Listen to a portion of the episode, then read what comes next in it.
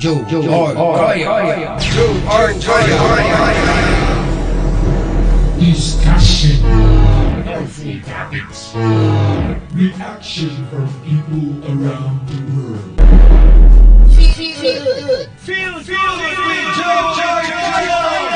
Joe, Joe, Kaya, Joe, Kaya,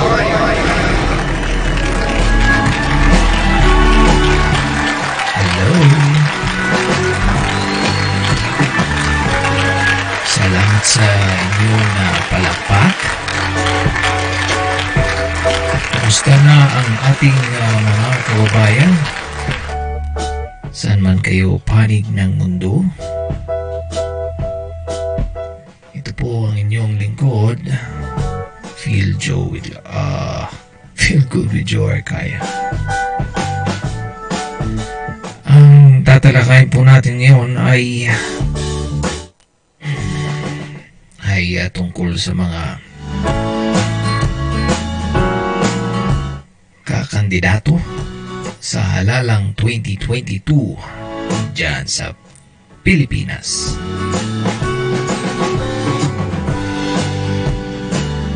Pinagtyagaan po nating uh, ihanda ito para sa inyo dahil ito lang po yung aking uh, maibabahagi para magkaroon kayo ng idea na makilala kung sino-sino yung mga tumatakbong uh, presidente, vice president, at senatorial candidates.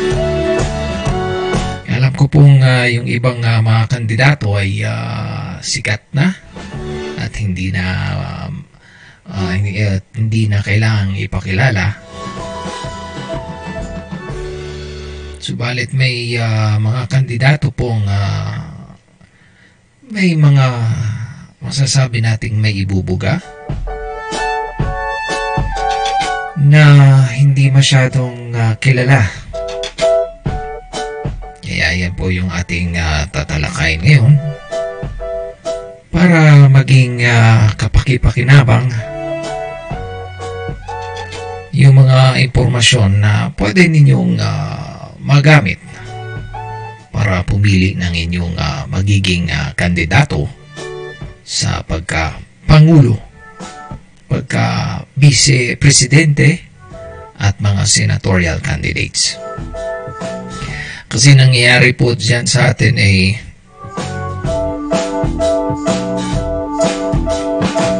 kung sino lang yung kilala, ayun lang yung pina, by uh, popularity yung uh, ginagawa nating pagpili ng uh, ating uh, mga kandidato dyan sa Pilipinas. So, simulan natin sa presidente at sa susunod na episode ay yung vice president naman at yung senatorial say mga senatorial candidates ay hahatiin natin. Sobrang dami.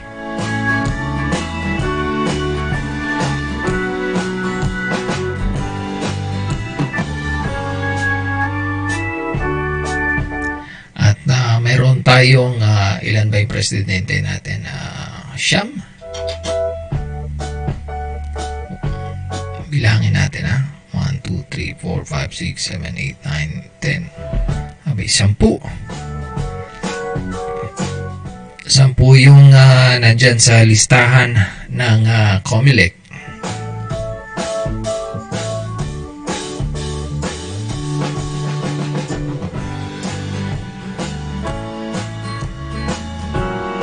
Ito yung mga presidente ah. ah ito po yung makikita ninyo sa website ng uh, Filipino World Channel. At uh, pwede ninyong puntahan sa filipinoworldchannel.com.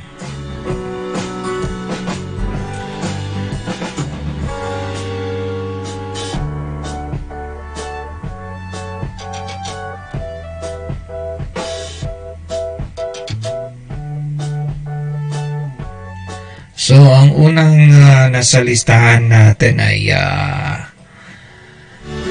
si Abelia Ernesto. So, sino nga ba ito si Abelia Ernesto? Ito ito po'y uh, tumatakbong uh, independent at uh, naging uh, Undersecretary for Strategic Communications and Research uh, ng Department of Foreign Affairs itong si uh, Abelia.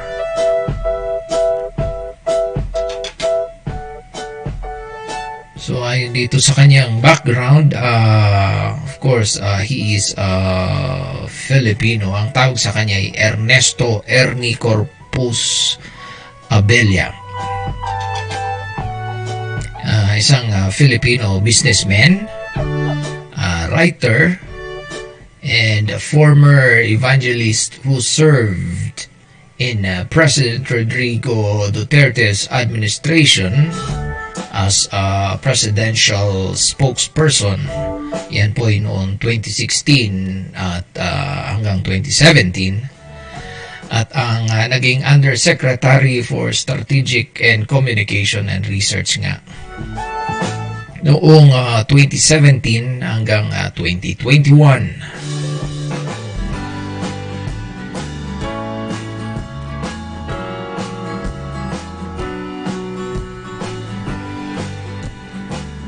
Yung kanyang uh, education uh, background. Si Abelia po ay nagtapos ng uh, high school dyan sa Ateneo de Davao University noong 1964. At noong 1968 naman ay gumraduate siya ng uh, uh, BA in uh, Pre-Medicine for the same uh, university. Diyan din sa Ateneo de Davao University. At noong uh, 1980, uh, uh, he pursue uh, his uh, postgraduate studies sa Siliman uh, University. Diyan yan sa Dumaguete. Where he graduated uh, with a master's degree in uh, divinity in uh, 1984.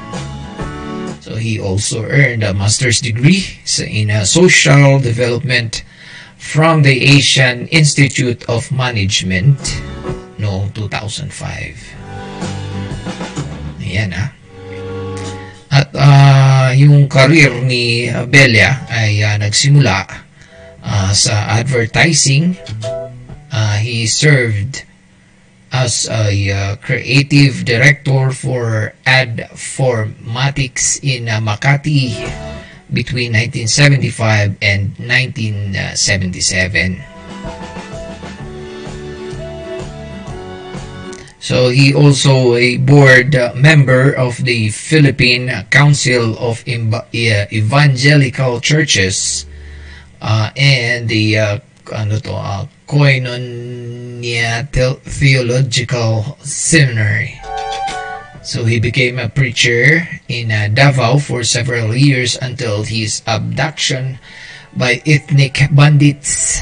Nako, nakidnap in 1996. Uh, so in a meeting with the media reporters following his appointment as a presidential spokesperson, He narrated how then Davao City Mayor Rodrigo Duterte negotiated for his release within 24 hours.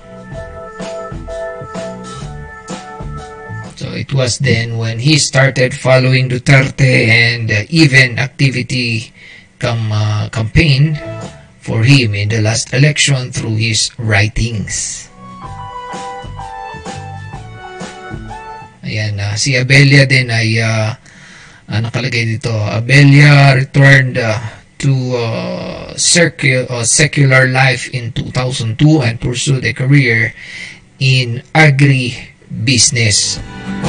So he served as uh, chief executive of officer of AZ Agri Products and as a chief operating op- officer of uh, PN, uh, FNP Agri Inputs.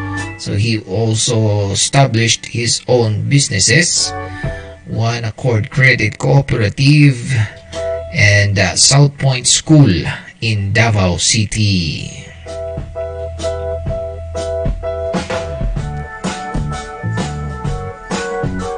So, ayan ha. So, yung uh, kanyang background, mga kababayan, ay makikita nyo din sa website ng Philippine World Channel.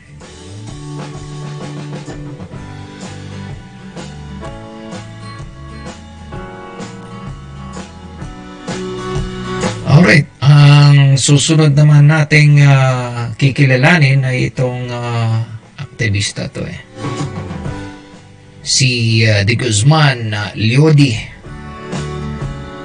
Alright, so sino nga ba itong si De Guzman? Uh, ito isa sa mga pinopromote ng uh, nakikita ko pag alam mo itong uh, ABS-CBN ito yung isa sa mga binibigyan nila ng airtime. So, so sino nga ba itong uh, si Lioli? Ha? Pinapakilala ito madalas uh, bigyan din ng airtime ito sa TV Patrol. Kaya medyo kilala nyo na ito. Uh, itong mga hindi nabibigyan masyado ng uh, pansin eh ayun na yung unang-una natin si si Ernesto. So, ito naman si Lodi ha, uh, kababayan at kung yung uh, uh, teka tawag sa kanya ay uh, Leodegario Calyodi uh, Kitain de Guzman. Mahaba yung pangalan ni Lodi ah. Ito po yung taga Nahuan uh, Oriental Mindoro.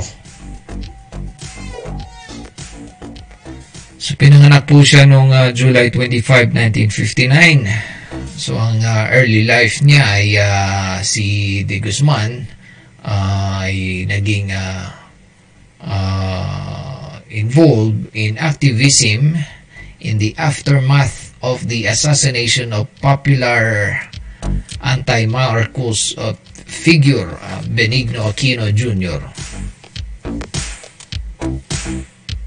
May mga anti-Marcos ah.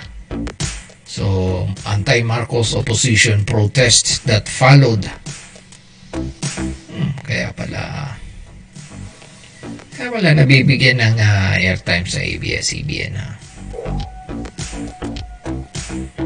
Si mga anti-Marcos pala. So he joined the uh, to Tarmac march as well as other protests. So he lead uh, he lead the artist Philippine branch of the na nascent Justice for Aquino, Justice for All, uh, Jaja movement. Si Di Guzman po was elected uh, to the uh, Regional Executive Council of the Militant Lab- uh, Labor Federation o Kilusang uh, Mayo 1 noong 1991. So however, because of uh, increasing differences between KMU and CR and KMU national leadership, uh, De Guzman joined other workers in uh, forming uh, Alternative uh, Labor Federation. So, the Bukluran ng Manggagawang Pilipino, BMP alongside labor uh, leaders such as Romy Castillo.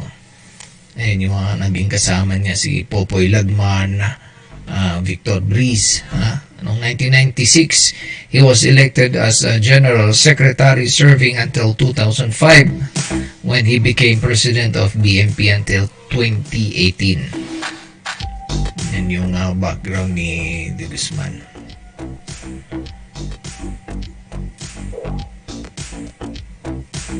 So in 2016, uh, congressional bid in 2016 Philippine House of Representative party list election, uh, De Guzman participated in the legislative uh, race as the first nominee of San Lakas party list. San Lakas did not win any seats. So, nung 2019 uh, Senate uh, bid, in the 19 uh, in the, the 2019 Senate election, uh, De Guzman ran as senator under uh, Partido Lakas ng Masa on a platform of ending uh, contractualization as uh, well as the Mining Act of 1995. So De Guzman formed the uh, pro-worker labor win coalition for the election with Neri uh, Colmenares of Bayan Muna. Yan ah. Sani Matula of the Workers' Party. Independent Alan Montaño. So yung mga kasamahan niya. So nung uh, ngayon, itong uh, 2022, yun nga, presidential campaign. So na ano pa bang ano yan dito background?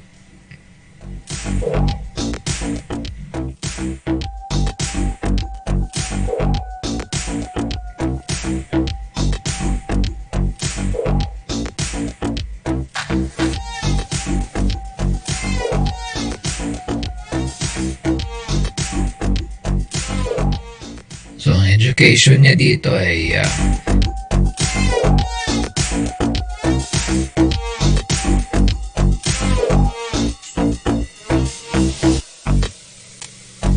ah, PMI College nakalagay dito.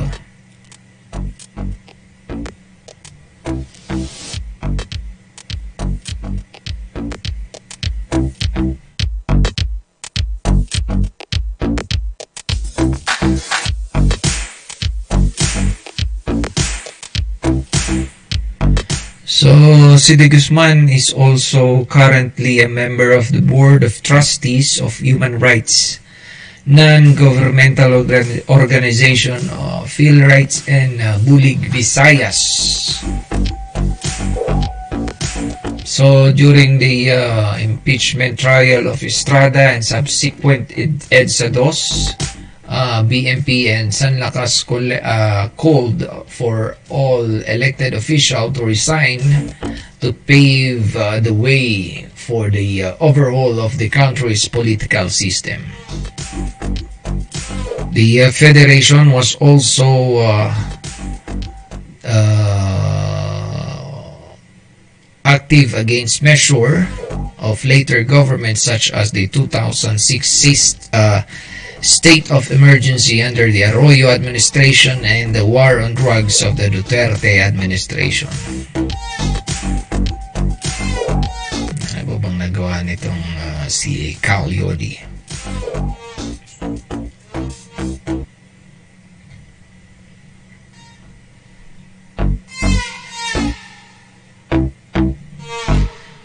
So, yan po yung ah ah, mayroon lang dito. Inaalam natin kung ano pa yung background ni uh, Calyodi.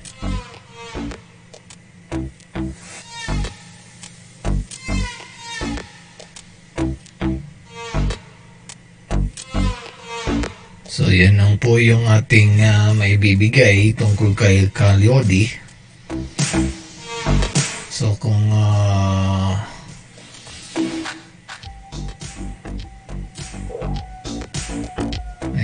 na tayong.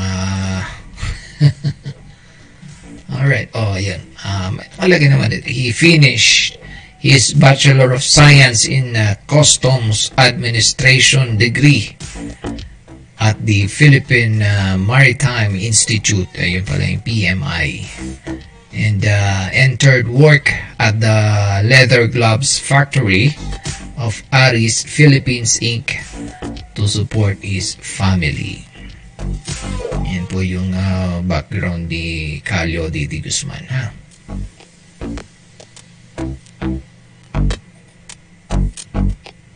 Alright, ang susunod natin ay alphabetical po ito base dun sa listahan ng uh, uh, Comelec. Alright, ang ah, susunod ay ah, itong si ah, Isko Moreno. Ha? Hindi na ano to eh, hindi na kala pakilala to eh. Pero alamin din natin yung ano, yung background niya. So, eh, pangatlong uh, presidential si uh, Domagoso Isko Moreno.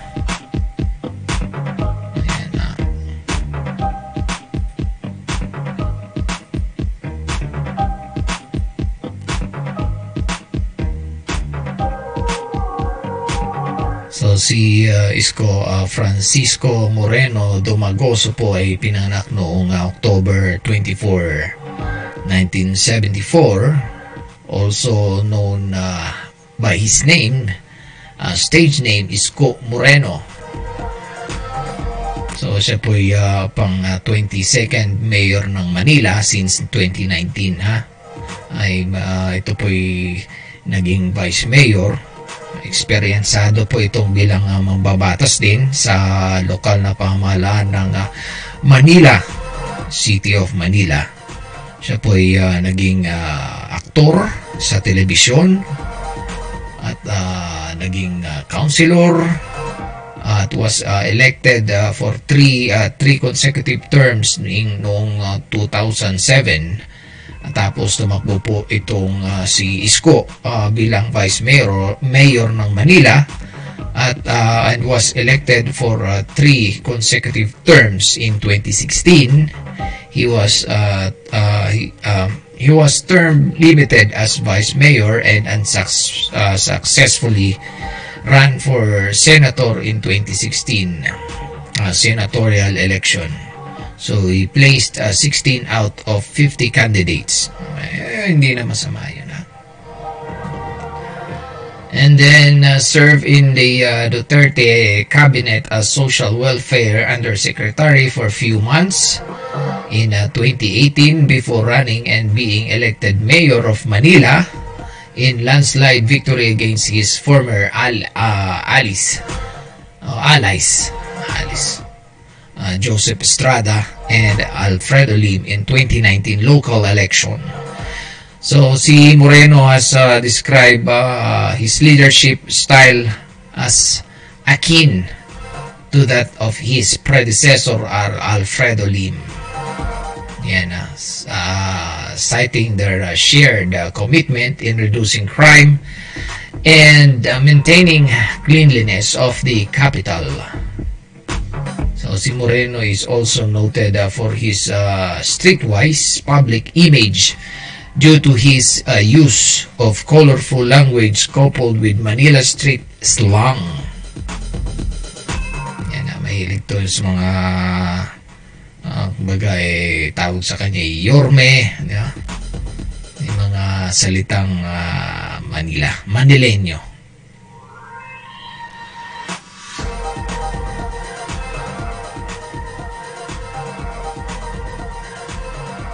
So ito po si uh, Moreno uh, ay uh, ano tingnan na education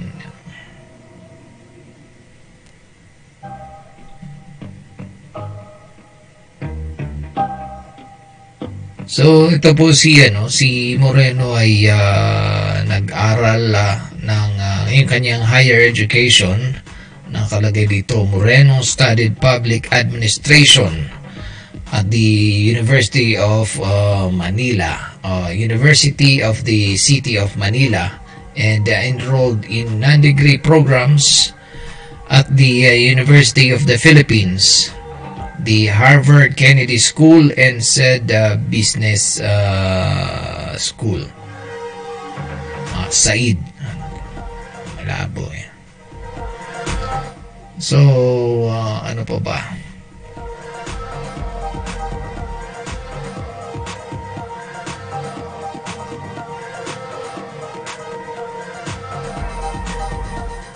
So, yan po yung uh, background ha. Uh, sumatotal eh, masasabi natin ay uh, itong uh, si Isko Moreno ay uh, may karanasan, maraming karasan, karanasan sa politika.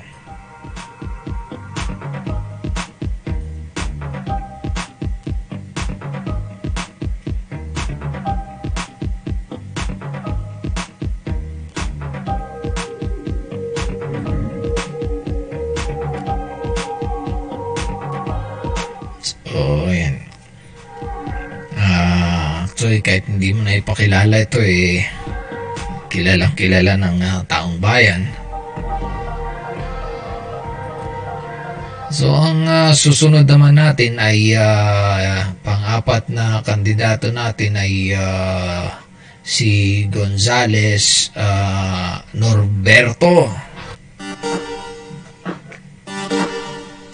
Ito ay kilala din pero hindi masyadong nabibigyan ng ah, airtime sa mga kilalang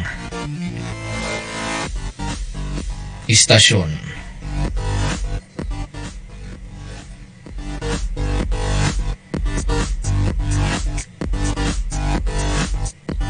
Ito si uh, Norberto Borja Gonzales po ay uh, pang uh, 36th uh, Secretary of the Department of the National Defense of the Philippines under the administration of uh, President Gloria Macapagal Arroyo.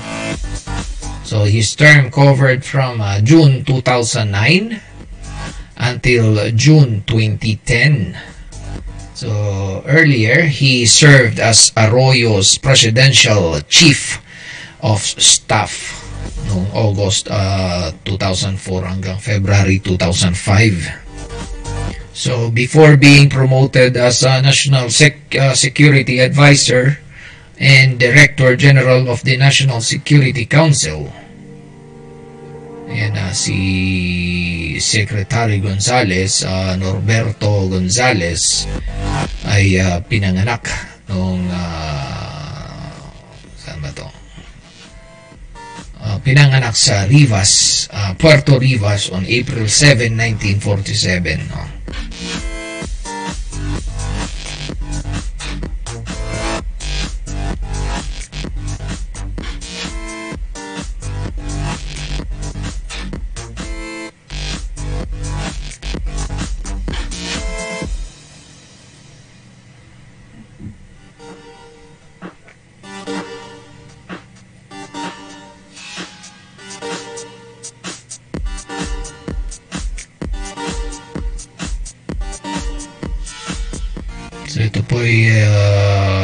He was the class valedictorian when he graduated at the Maximo de los Reyes Memorial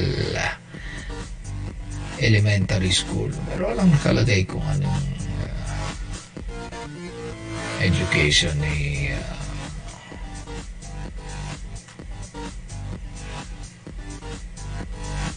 baka low profile itong si uh, uh, Norberto Gonzales.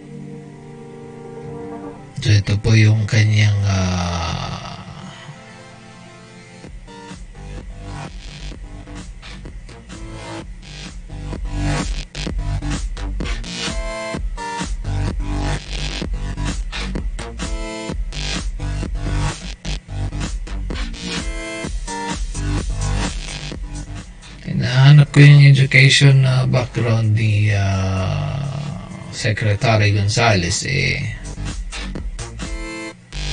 nakalagay lang dito yung foundation. Uh, Gonzales completed, ayun, uh, to, to, to. Uh, Gonzales completed uh, pre-medicine core, medicine course in Ateneo de Davao uh, during the second uh, term of, uh, of uh, President Ferdinand Marcos. Gonzales uh, joined the uh, burgeoning anti-government protest. The protest movement he co uh, co-organized became the kilusan ng mga demokratikong sosyalista ng Pilipinas which uh, later became the Partido Demokratiko Sosyalista ng uh, uh, Pilipinas o PDSP uh, PDSP worked together with the Moro National Liber- uh, Liberation uh, Front or MNLF to help overthrow Marcos. Once Marcos was ousted, his successor Corazon Aquino appointed him as a negotiator to the MNLF. Two years later, a peace agreement was signed between the uh, government and the uh, MNLF. Uh, decade later, Gonzales was appointed presidential advisor uh, for special concern and uh, presidential chief chief of staff by President Gloria Macapagal Arroyo.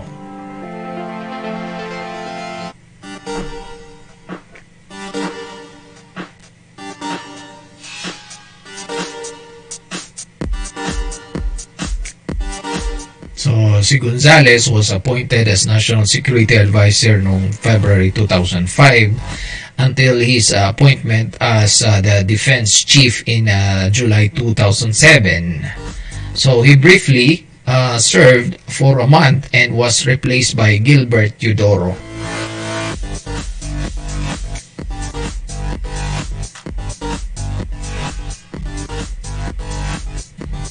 So, yun po yung uh, background ni uh, uh, Norberto Gonzales. Secretary Norberto Gonzales kung saan ay isa sa mga presidentiable po natin ngayon. Ha? So, si Gonzales is a chairman and official nominee of the president uh, for president in the two, 2022 election of the Philippine Democratic Socialist Party. Ayan ha. So, he also wants the Department of Agriculture to be reformed. Ayun po yung kanyang isa sa mga plat plataforma. Uh, he also wants the Department of Agriculture to be reformed and asserted that food production will be his priority if elected. So, he mentioned President Rodrigo uh, Duterte's uh, weak COVID-19 response as one of the ma- main reason why he ran for president. Ibang dating ah. Alright, so yun po yung kanyang uh, dahilan. Uh, ayun yung nakasulat dito sa uh, mga backgrounder. Right. So, ang susunod na ating kilalanin ay uh, itong si ito, eh, hindi kilalang kilala na rin ito. Ah, kilalang kilala na rin ito. Si Senator Ping Lacson. Ayan. Ito ay uh, isa sa mga binabanata ni Lenny. Giniginang Lenny. Inang Lenny. Na kulang daw sa ano on the ground. Ito si Ginang Lenny eh. okay si Senator Ping Lacson. Ay uh, ito po uh, bago po ang lahat eh gusto pong pasalamatan to si Senator Ping Lacson dahil nung, uh, nung huling uh, sisegue lang po ako saglit ha. Uh, dahil nung ako'y uh, nung 2008 yung huling taon ko sa ABS-CBN bilang uh, researcher ng mga anchors dyan na uh, sila uh, Corina, Ted and uh, sila Kabayan uh, si Yeah, marami, marami programa na pang umaga dyan dati sa DZMM. Itong si Senator Lacson, eh, kapag uh, siyempre yung mga researcher uh, ng, uh, ng iba-ibang istasyon, ay sila yung unang nakikipag-usap dyan sa mga i-interviewin ng mga anchors. So ito si Senator Lacson, eh, eh is, siyempre, no, kapag mga ikay nasa media sa atin eh may, minsan kapag birthday mo magtataka ka eh may mga regalo no may regalo sa akin ni Senator Lacson eh yung tela Hindi ko makalimutan eh. Tela, yung ah, tinatahi para gawing Amerikana. Yan, ah, salamat po, ah, Senator Lacson. Joe Arcaya po. Joseph Arcaya.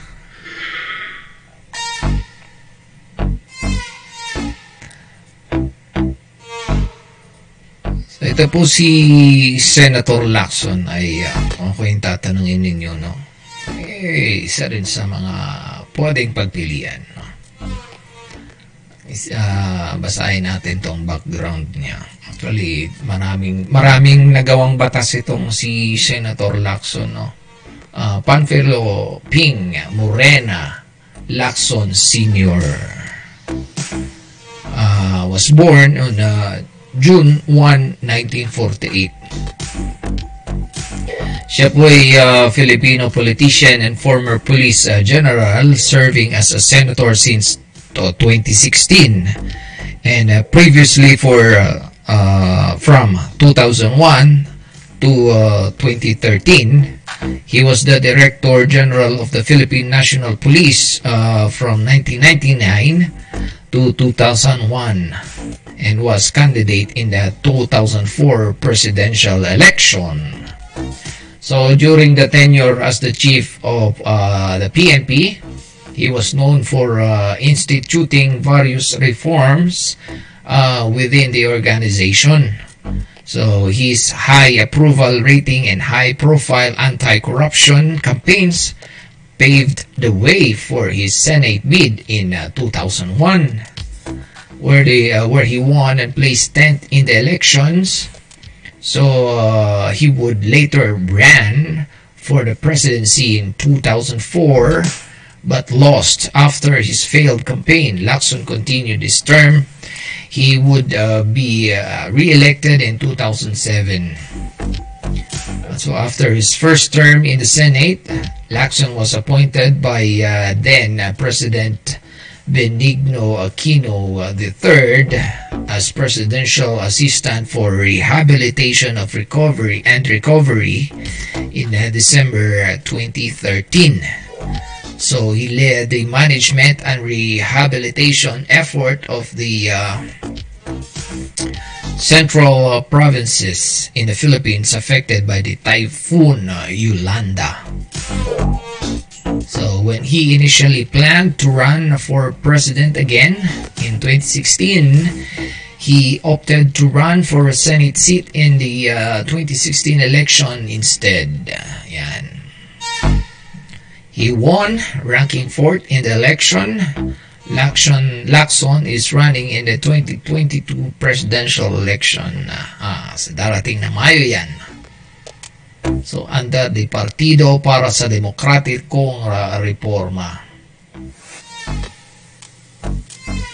So, yung early life po on the education uh, ni Senator Lacson ay uh, pinanganak po siya sa Imos, Cavite noong June 1, uh, 1948. So, ang uh, uh, his late mother, Maxima, a uh, market uh, vendor, was a uh, disciplinarian who ins- still distinction between right and wrong with her children.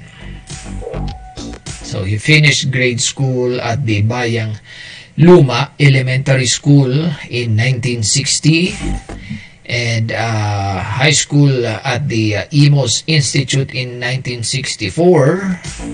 And Blackson uh, initially wanted to be an agent of the National Bureau of Investigation. He was invited by the classmate to take the entrance exam of the Philippine Military Academy. So Lacson passed, but the classmate who invited him did not. Ah. So after his graduation from the PMA in 1971, Lacson was commissioned in the Philippine Constabulary, then a major service of the Armed Forces of the Philippines, responsible for maintaining peace and order and enforcement of laws in the country. So in 1996, he earned a postgraduate degree of Master in Government Management from the Pamantasan ng Lungsod ng Maynila. So meanwhile, Lacson advocacy against the pork barrel system and the corruption associated with him was cited uh, by the pamantasan ng lungsod ng Maynila when it confirmed on him the degree of Doctor of Laws honoris uh, causa on uh, March uh, 27, 2019. Maganda rin tong background ni Senator Lacson. Dami pong accomplishment nitong si Senator Lacson eh. Anti-kidnapping and uh, no-take policy. Ah, uh, when serving the Philippine Constabulary uh, anti-wetland campaign, the uh, PAOK uh, TF in uh, 1998, 2001, PNP Chief uh, Re- uh, Reform and Cotton Cups 1999 uh, to, to 2001 yung uh, Kuratong Baleleng uh, case uh, the Ser uh, Corbito murder case as yung kanyang uh, Lacson was appointed by the President Joseph Estrada to head the Presidential Anti-Organized Crime Task Force o PAOK-TF.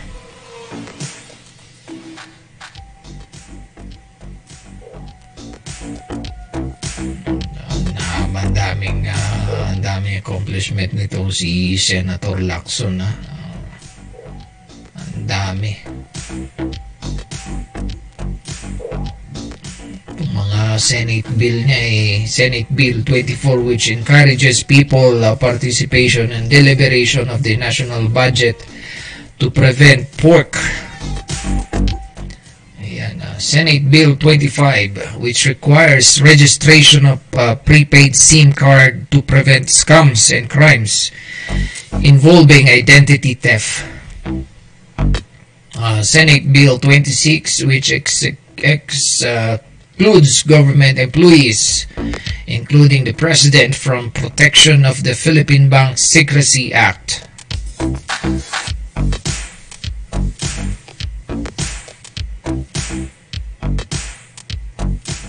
Senate Bill 253 upgrading the benefits and the incentives of barangay tanods.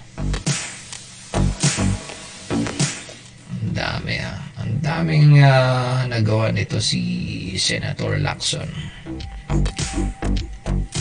Hindi ko maisip kung bakit na nabanggit ni Ginang Lenny na kulang sa on the ground.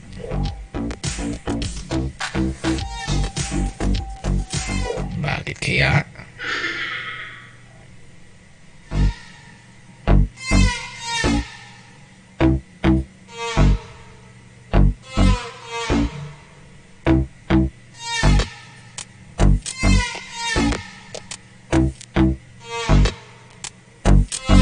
So, ang susunod nating ah, titingnan na itong isa pang kandida, candidate si Faisal Mangundato. Presidentiables natin na yan. Na hindi rin nabibigyan ng ah, ah, pansin masyado. So ito po si Mangundato Faisal ay kanya ano bang mga nakalagay dito. Tingnan nga natin na silipin natin.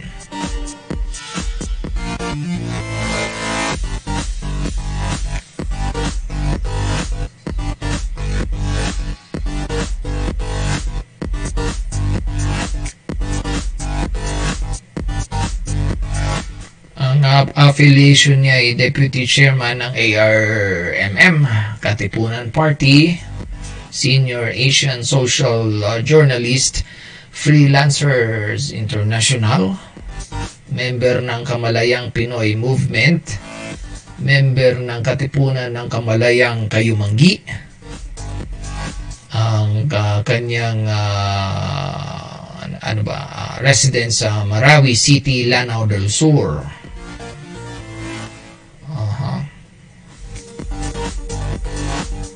Policy focus on federalism, creation of Bangsamoro, Moro, uh, clean environment, and implementation of RA 903, rehabilitation of Marawi City.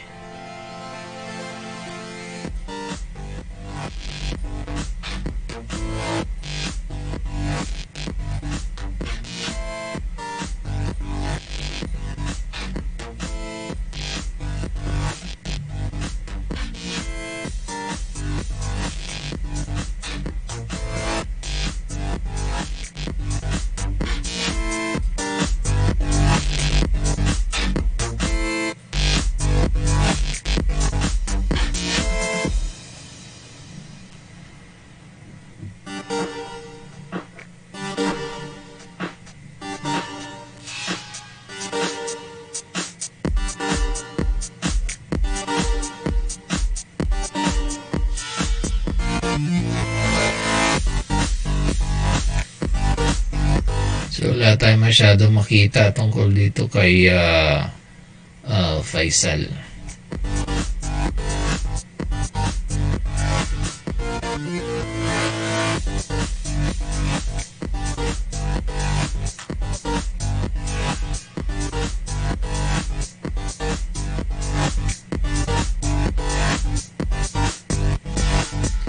So nakalagay dito ay ah, profession uh, or occupation is businessman. At um,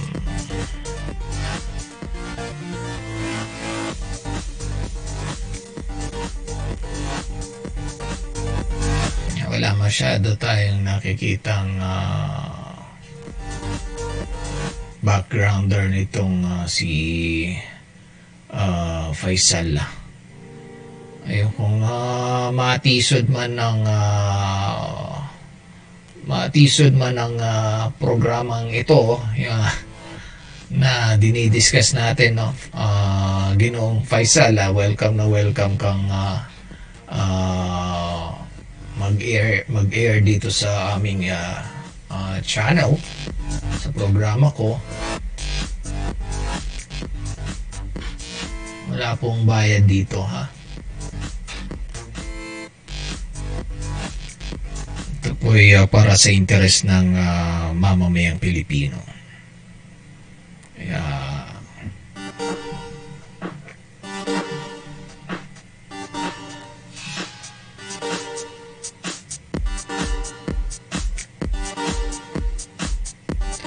So yan lang pong ah, meron tayo. Puntahan nyo sa filipinoworldchannel.com. Ayan si ah, Faisal ah, Mangundato, ah, isa sa mga presidentiables po natin yan ah.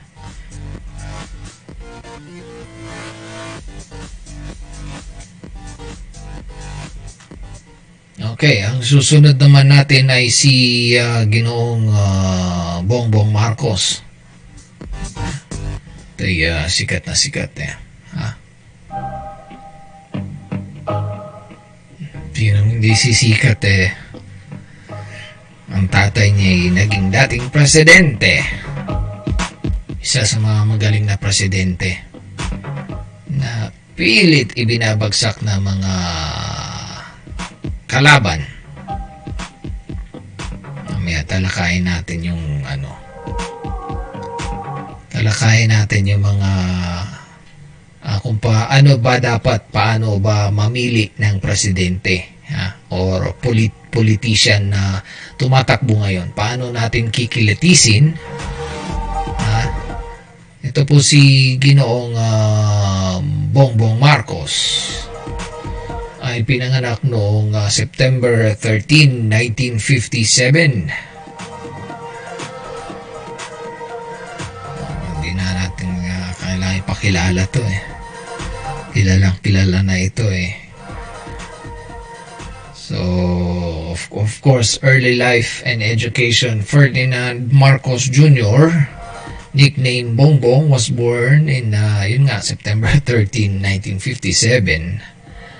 Ah, ang anak ni Ginoong ah, Ferdinand Marcos Sr. So Marcos first studied at the Institution uh, Teresiana and La Salle Green Hills in Manila, where he obtained uh, his kindergarten and elementary education uh, repetitively in 1970. Marcos was sent to England, where he lived and studied at the Worth School and All Boys uh, Benedictine Institution. He then enrolled at uh, St. Edmund Hall, Oxford, to study politics, uh, philosophy, and economics. Yan yung kanyang educational background. However, despite his false claims that he graduated with a Bachelor of Arts in a PPE, he did not obtain such a degree. Marcos had uh, passed uh, philosophy, but failed uh, economics and failed politics twice, thus making him ineligible for a degree. So instead, he received a special diploma in social studies, so which is an uh, award to be taken mainly by uh, the non-graduates according to British Academy Administrator Sir Norman Chester. So after the People Power Revolution, the uh, Presidential Commission on Good Government found that Marcos' tuition, uh, 10,000 monthly allowance, uh, US dollar yun ah, at the uh, estate he lived in while studying at uh, Wharton were paid for using funds that could be traced party or partly to the intelligence fund of the office of the president and partly to some of the 15 uh, bank accounts that Marcoses had secretly opened in the United States under fake names. Ano ba? May intriga tong uh, ano dito ah. Ah, sino ba nagsulat nito? sino kaya nagsulat nito? Ano? Ha? Maawa naman tong si Bongbong Marcos. May, may iba dyan kaya tumakbo para magiganti. oh, hindi yata maganda yung pakinggan niya. Kaya tumatakbo dahil ah, dahil anti-Marcos. Ganun ba? Hindi eh. Dapat pag tumatakbo ka eh, eh dapat ah, kaya ka tumatakbo dahil mayroon kang plataforma. Hindi ka tumatakbo para ibagsak yung ibang ah, kalaban. Ha?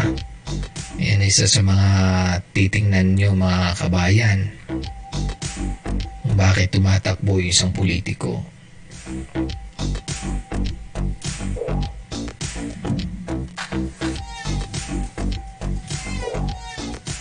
So si Bongbong po ay ah, yung kanyang first ah, formal role in politics, ah, political office came with his election as a vice governor of Ilocos Norte noong 1980 hanggang 1983.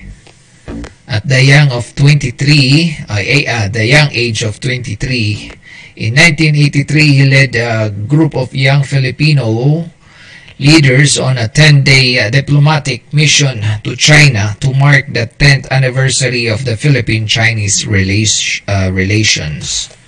So Marcos became the governor of Ilocos Norte, Ilocos Norte, from uh, Norte. ano nangyari?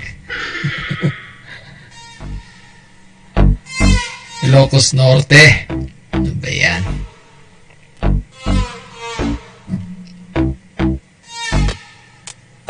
So, noong uh, 1983 ah, until the People Power Revolution 1986 which uh, ousted his family from power.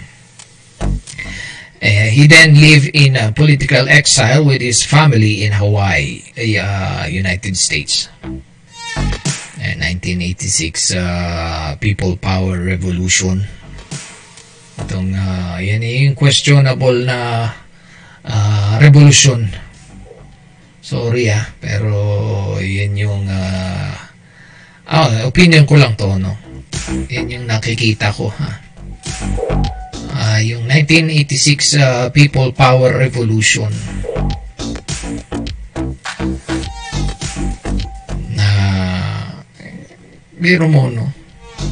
Ang isang presidente na ah, hinalal at ah, 'di ba nagkagulo kaya nag-martial law kasi may nanggugulo.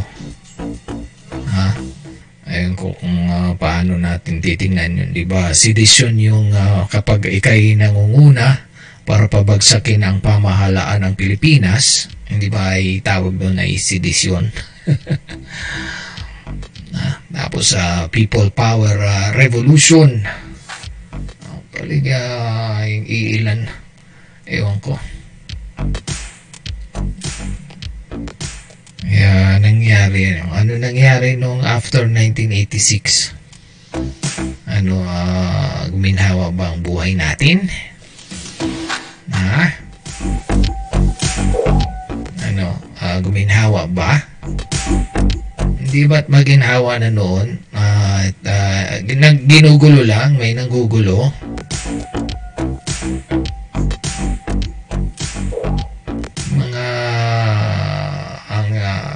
Hangarin ay ah, ewan ko. Ganun tayo, no? Ah, may uupong presidente at may nakiki ah, may nakikita kang kaunlaran may nakikita ka rin naghahatak pababa.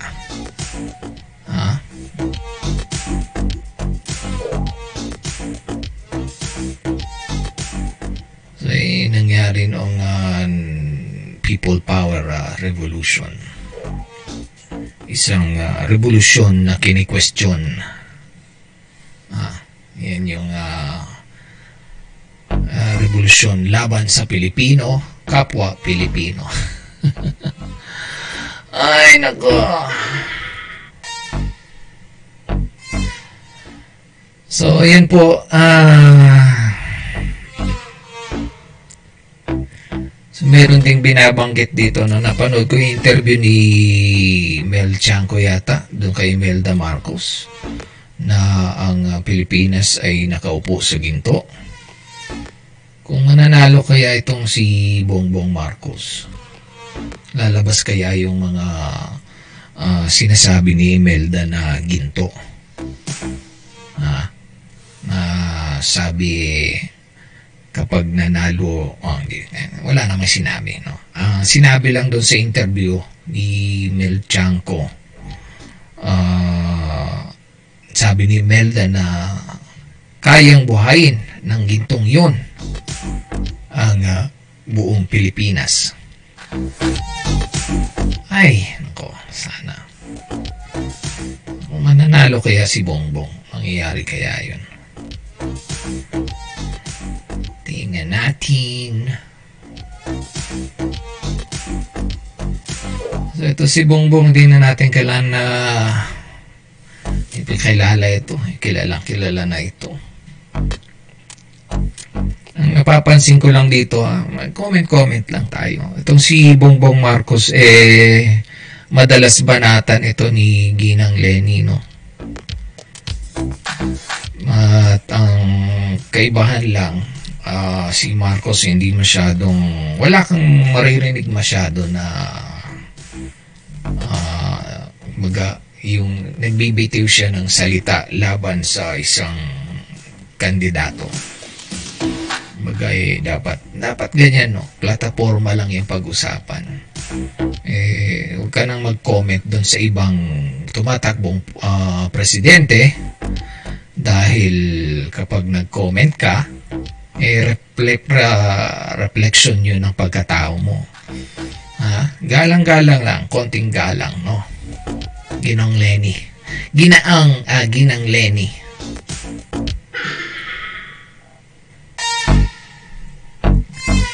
So, ang ah, susunod na presidential ball natin ay si Montemayor Jose o Junior or Jose Montemayor ah, Junior. Ito ha. Ito hindi masyadong nabibigyan din ng airtime ng mga ng ABS-CBN or ah, ng GMA o mga kilalang ah, dahil baka walang ano budget. Pero itong mamang ito eh, alam niyo ba eh, doktor at saka abogado ito. So yung kanyang ah, background eh, alamin natin ha, tingnan natin. Ito po si Jose Cabrera Montemayor. Okay, napakadaming ano nito eh. Doctor of Medicine, Cardiologist, Economist, Medical Technologist, Lawyer, ah, Consultant, Educator, Lecturer, ah, Civic Leader. So ito po ay uh, past president and member of board of trustees noong uh, uh, 2010 hanggang 2012 ng Philippine Society of Cardiac uh, Catheterization and uh, Intervention. Consultant in clinical cardiology and then uh, interventional cardiology sa St. Luke's uh, Medical Center, National Kidney Institute, uh, Philippine Heart Center uh, consultant in uh, internal medicine and clinical cardiology, uh, National Kidney and uh, Transplant uh, Institute, uh, professor of law, uh, San Sebastian College, University University of Manila, Polytechnic University of uh, University of the Philippines. Professor pala ito eh. Philippine Christian University, University of the Philippines, uh, New Era University. Uh, yung mga background, no? Si, mga interview nga natin to si, ano, si Montemayor. Ha? Yung mga kababayan, no? Kaya kung mamimili kayo, punta lang kayo sa filipinoworldchannel.com. Tingnan niyo yung mga background ng mga tumatakbong presidente. Ha? Hindi lang yung ah, hindi lang basta lawyer, no? May ah, background din ito sa medical, medisina. As member ng Legislation Committee, Philippine College Office Physician. Ah, Associate Editor, Philippine Journal of Internal Medicine. Hindi itong ah, back, ah, itong mga credential ni ano ah, si Jose Cabrera Montemayor.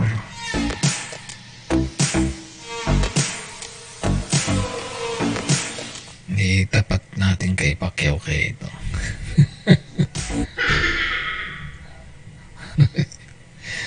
Huwag niyo malitin si Pacquiao. Maraming nagawa din yan. Maraming natalo yan. Hmm. Maraming natalo. Ah, marami ding natulungan. No? Tayo ah, nagpapasaya lang po. Galang natin lahat ng ah, tumatakbong presidential balls. Lalo na si Ginang Lenny. So, yung previous uh, professional position, uh, past president and member board of trustees, Philippine Society of Cardiac. Ah, ito, ito. Dami rin nagawa ito si ano eh. Daming background nitong si uh, Jose Cabrera Montemayor ha. Parang ah, siguro kung nabigyan seat ito sa Senado eh ang dami rin nagawa nito parang si Senator Lacson. Uh, legal officer. Ah, naging legal officer ito ng Philippine Heart Center. Professor, ah, advanced sa managerial economics sa San Beda College. Vice President, Philippine Association of Government Corporate Lawyers.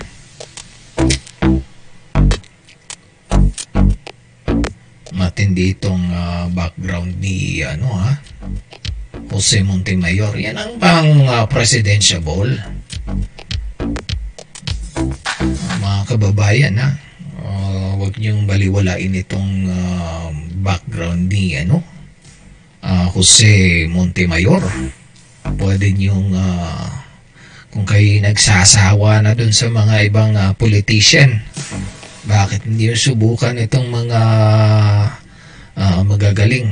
Actually, maraming magagaling eh, nadadaan lang sa popularity, no?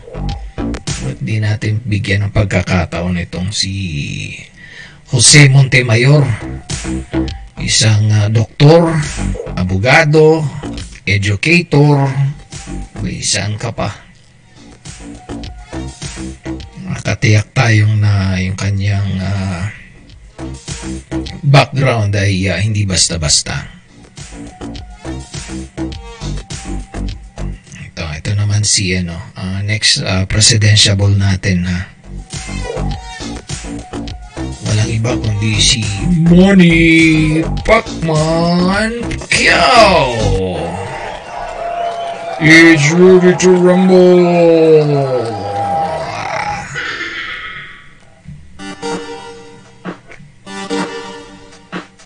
Ito ay si Ginoong Manny Pacquiao. Ito po yung, um, ah, tingnan, of course, no? Ah, alam natin na magaling to. Magaling sumuntok. Ha? Yun yung kanyang iki, kinayaman ng kanyang pagbo-boxing. Pero ito'y ah, nag-aral din ng ah, political science.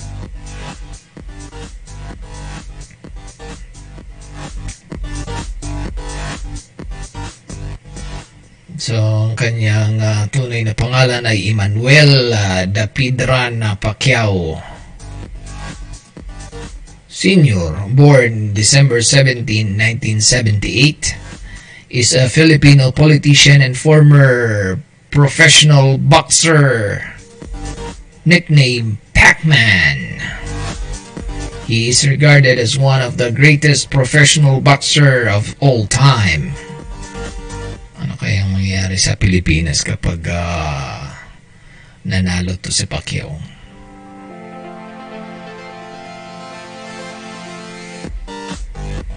Marami siyang ah, binabanggit na strategy. Ah.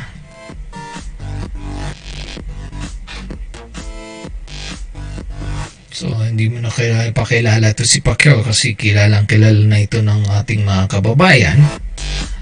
Pero ang ah, hindi pa natin kilala ay yung kanyang ah, kapasidad ah, bilang ah, kung mananalo siyang Pangulo ng Pilipinas. Pero ah, yung kanyang, tingnan natin yung kanyang ah, nagawa sa Senado. Ah, ah,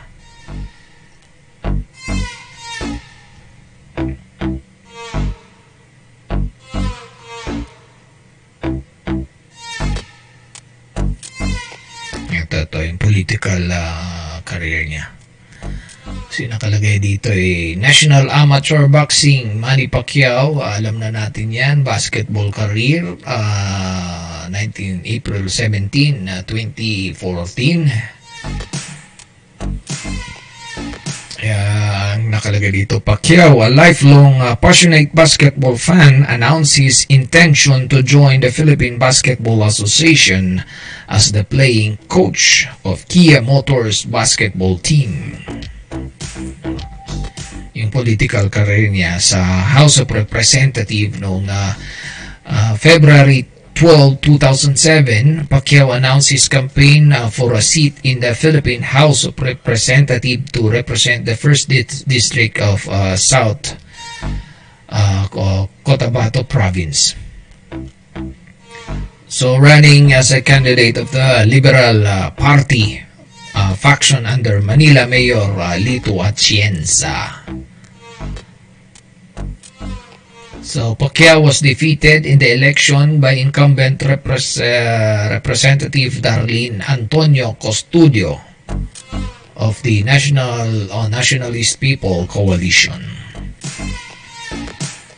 So, nung uh, 2000, uh, nung November 21, 2009, Pacquiao announced that he would run again for a congressional seat but this time in Sarangani province, the hometown of his wife Jinky.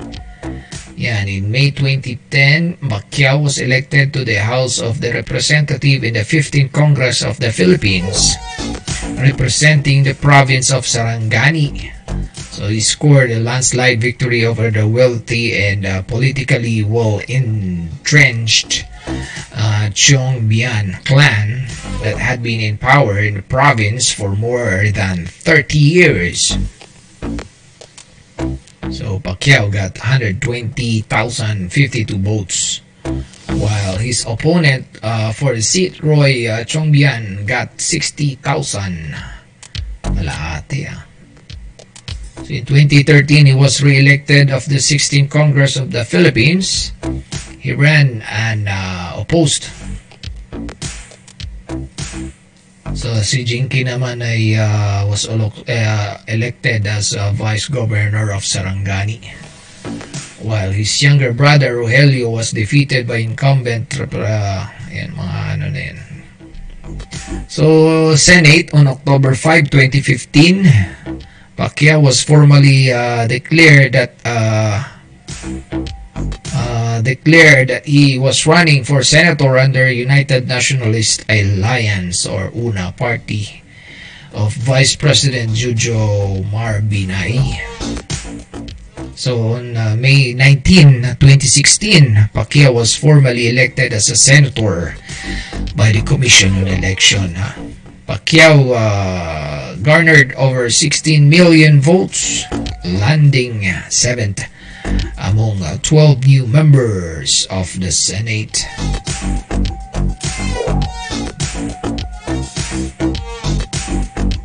So, as a senator, he notably uh, aligned himself with the Duterte government. So, facilitating uh, September 18, 2016, the ouster of uh, Laila de Lima from the chairmanship of the Senate Justice Committee and uh, criticized the Lima's uh, presentation on the September 21 of the same year of an alleged member of the Davao uh, Death Squad. So he was uh, he has been uh, vocal about the De Lima's alleged uh, links with purported drug lord Kerwin Espinosa. An allegation that led to the De Lima's arrest and uh, detention. Ayan yung uh, kaso ni Laila De. So, noong 2018, Pacquiao was uh, filed a total of 31 uh, Senate bills during the 17th Congress and in a bill filed alongside with Bato de la Rosa and Bongo. He backed the return of the capital punishment into the lexicon of Philippine uh, criminal law.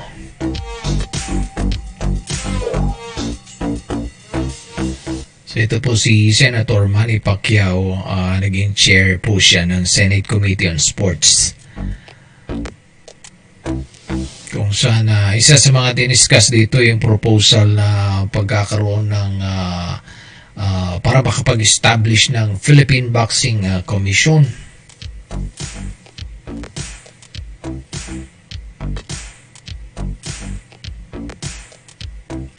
So ngayon nga si Pacquiao ay tumatakbo ng uh, bilang uh, piga uh, bilang presidential bid. Itong darating na May 9 election, ha?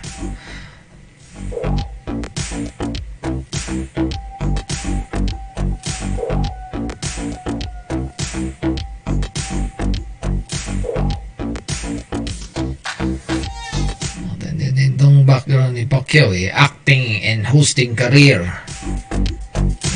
Uh, music career.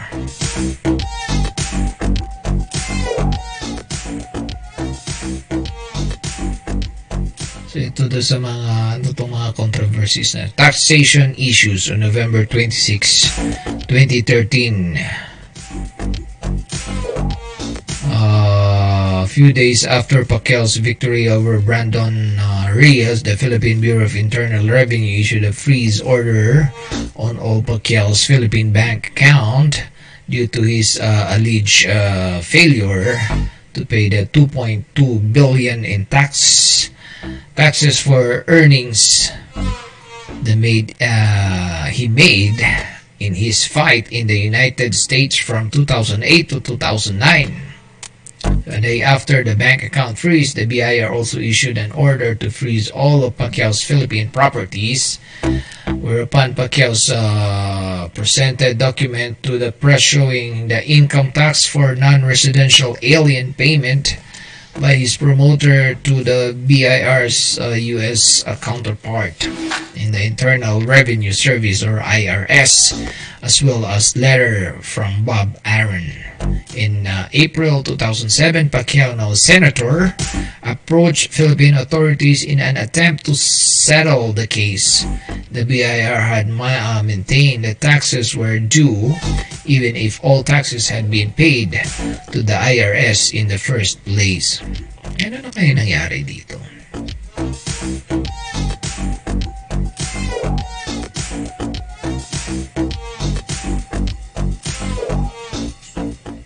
So on uh, June 25, 2010, Pacquiao completed a 10-day crash course on uh, development, legislation, and governance of the Graduate School of Public and Development Management of uh, the Development Academy of the Philippines. Pacquiao was officially enrolled for two semester for Notre Dame and uh, the Diagas University in the academic year 2007-2008 under the bachelor's degree of business administration major in marketing management program. However, Pacquiao was not able to finish the program and uh, NDDU did not grant him a college degree. So in uh, February 28, 2009, Pacquiao received his Doctorate of Humanities uh, from Southwestern University. The Commission on Higher Education accorded the award for his contribution in sports and humanitarian efforts. Pacquiao is among the boxers who were given honora honorary uh, doctorates with the likes of uh, Muhammad Ali, George Foreman, and Mike Tyson. Ayos yun na. Uh, on December 11, 2019, Pacquiao graduated from University of Makati with a bachelor's degree in political science, majoring in uh, local uh, uh, government administration through the expanded tertiary, tertiary education equivalency and uh, accreditation program of the Philippine Counselors League Legislative Academy which allows qualified Filipinos to complete a collegiate level education via informal education system. Ayos yun. Uh, pang-boxing talaga. No? Pero, siyempre, no? At ginagawa ng paraan na uh, makapag-graduate.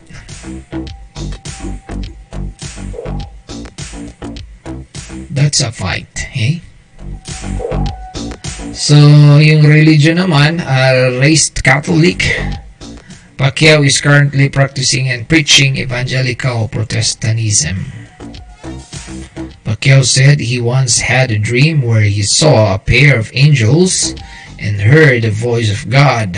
This dream convinced him to become a devote, uh, devoted uh, believer.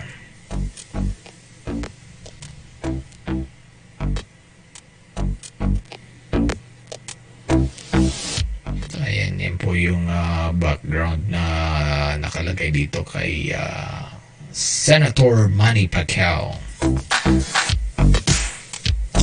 So ito na tayo sa pang-final na presidential ball. Walang iba kundi ang uh, dating dilaw na naging uh, pink si uh, Lenny Robredo. So nakalagay dito independent no. Kaya naging independent to eh. May, uh, may liberal naman, di ba? Bakit kaya independent? Um, hindi natin alam. Bakit kaya?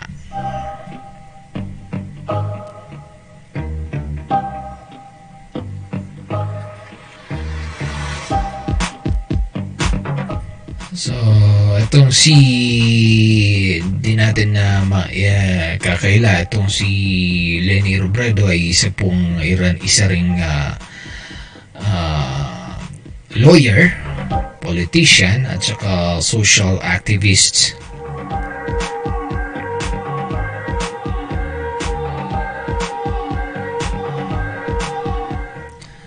So, siya po ang ating ah, Vice President sa kasalukuyan.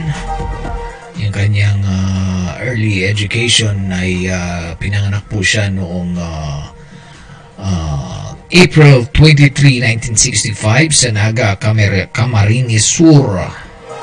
She was the first of three children born to Naga City Regional Trial Court Judge Antonio Herona. Ah, judge yung kanyang ah, ah, tatay. So si Lenny ah, si Lenny po ay ah, nagtapos ng ah, ed- ay, ah, attended no the basic education department of ah, University di Isabel sa Naga.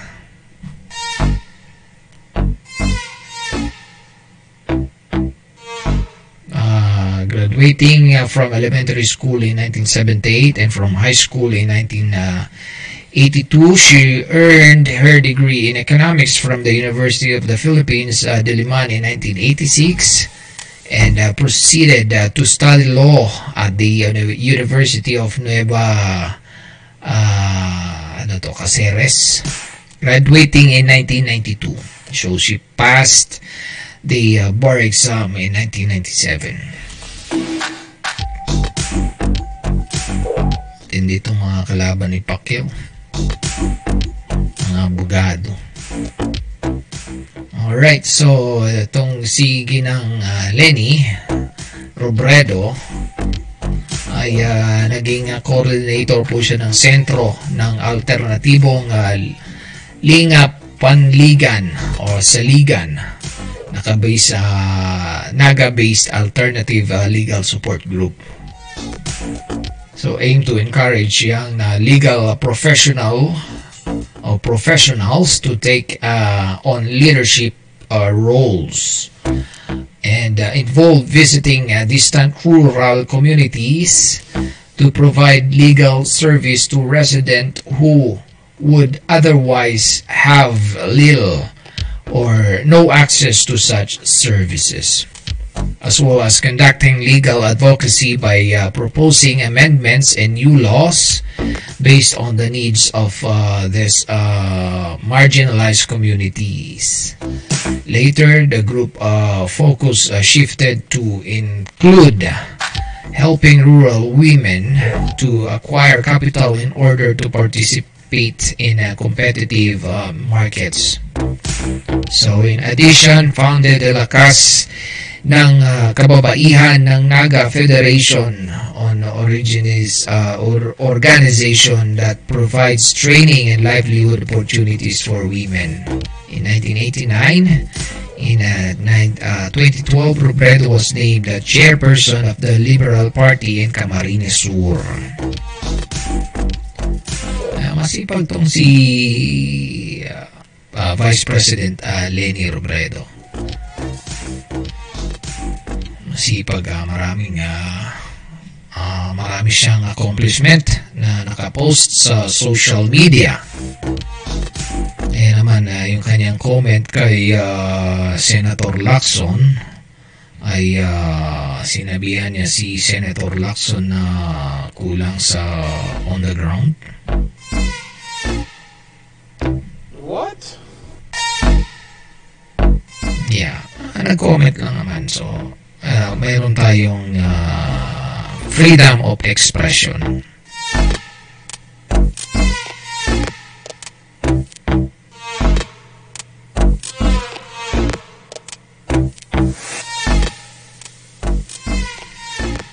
So, yung legislative portfolio, ah marami rin itong nagawa si sa Vice President Lenny. Ito yung, ah, yung kanyang ah, on October 5, 2015, after her three daughters set aside their initial objections, Robredo announced that she would run for the post of Vice President of the Philippines under the Liberal Party.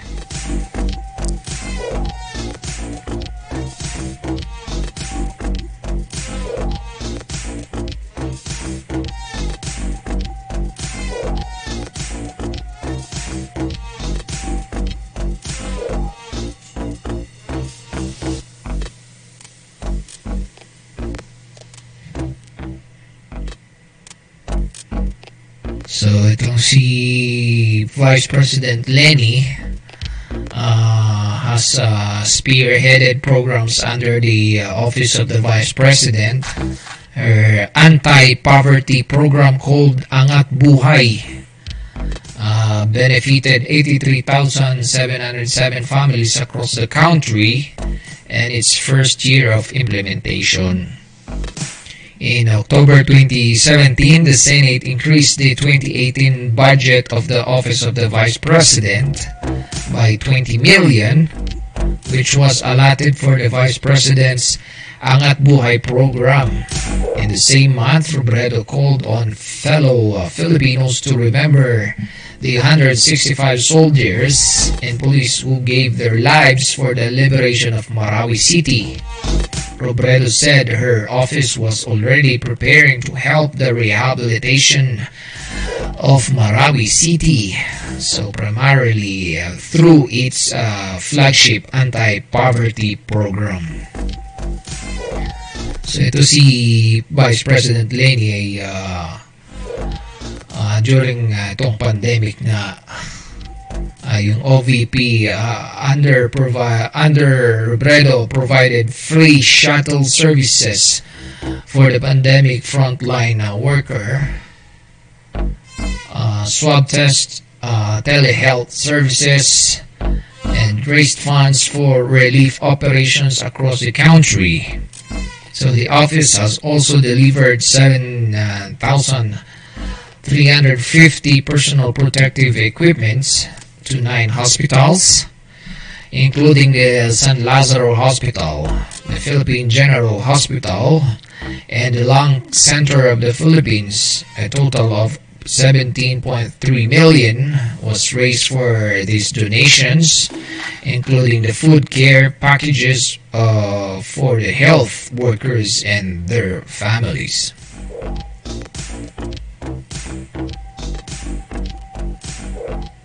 So Robredo has been a constant victim of memes and fake news articles since taking office in 2016, some of which she claimed emanate from Senate source dealing with this, as she said, was a test of character. Numerous fake news stories had been manufactured on Facebook, Twitter, YouTube, and other blog sites against Robredo after she won the vice presidency in 2016. So, a portion of which were fabricated by uh, pro Duterte bloggers. Robredo has demonstrated the falsehood of these statements against her. Uh, fabricated uh, daw ng pro Duterte. What? Ay, sabi dito.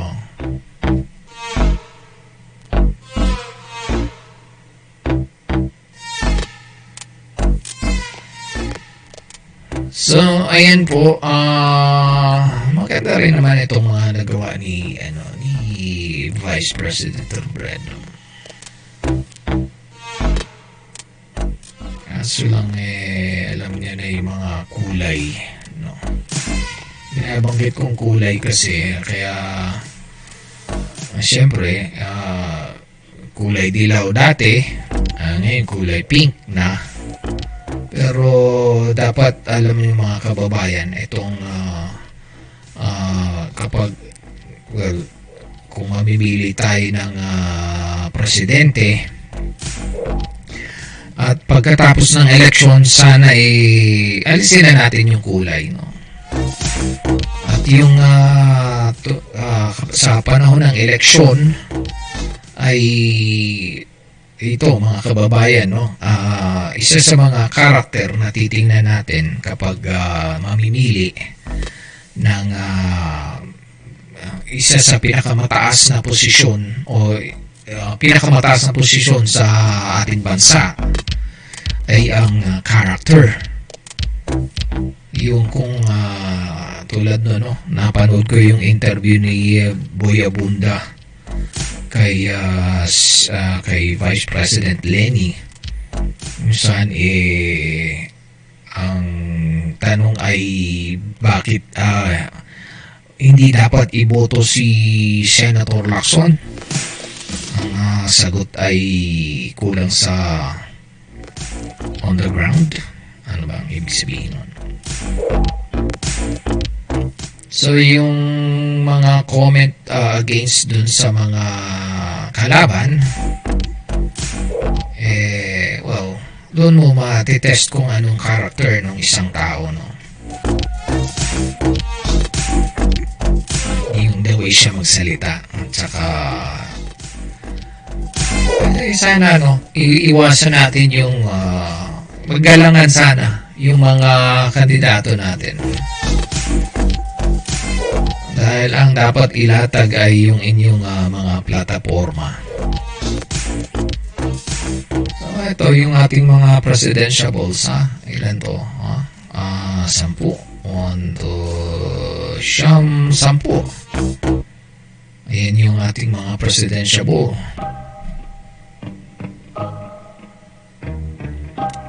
So, mga kababayan, punta lang kayo dun sa filipinoworldchannel.com at nakapost yan dun sa front page ng ah, website. At ah, kung i-click ninyo yung larawan ay makikita nyo yung mga background nila. So, kung titingnan natin, ah marami tayong pwedeng pagpilian, no? Halos naman ah, lahat ng ah, ano magagaling. Yun nga lang, ah, medyo may mga yung may mga bumabanat sa may ilan dito na tumatakbo kaya tumatakbo dahil ah, you know ah, hin- ewan ko kung masasabi nating tumatakbo ba para sa para sa mga Pilipino or tumatakbo para you know na, ah, dahil against siya doon sa isang ah, politiko. O mayroong pakay. Ah, pakay ng gantihan. Ha, makikita niyo yung ganyan yung pakay eh, alam niyo na kung anong gagawin. Ang ah, medyo et, ito si ano si Bongbong Marcos ha si Senator Lacson, ah, si Isko Moreno,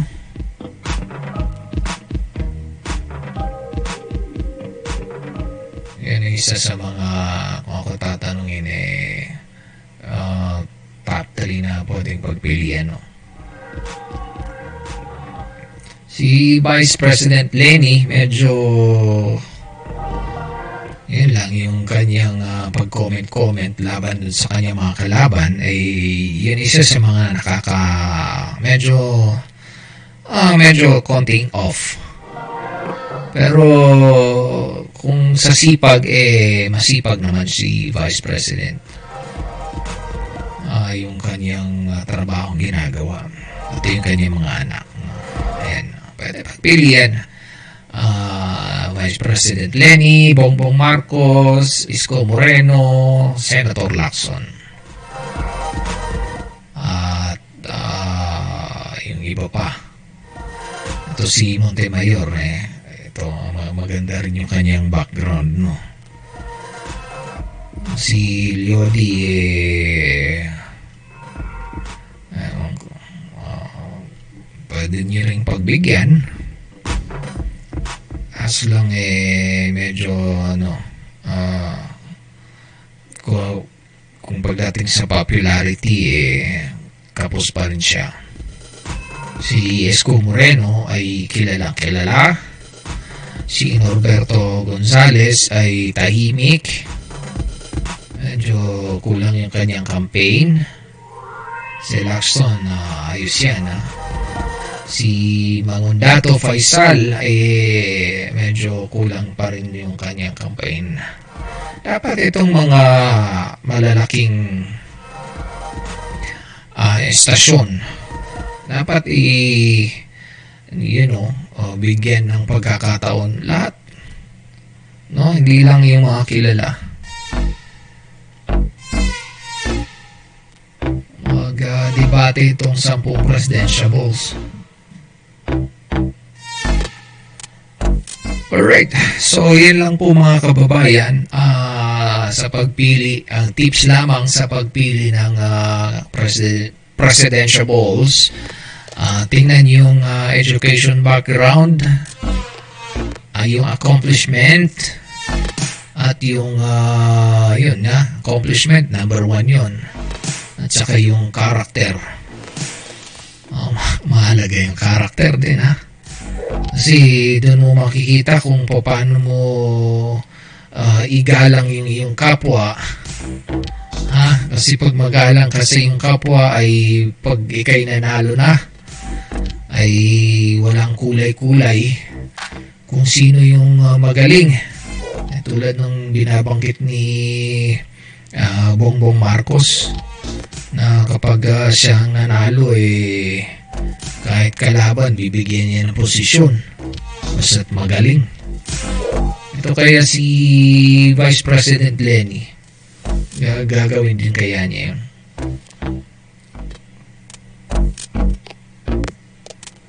si Pacquiao eh may strategy ah, ito si Lacson na magaling din tong leader eh Cisco din, magaling ha. Kita mo yung Manila.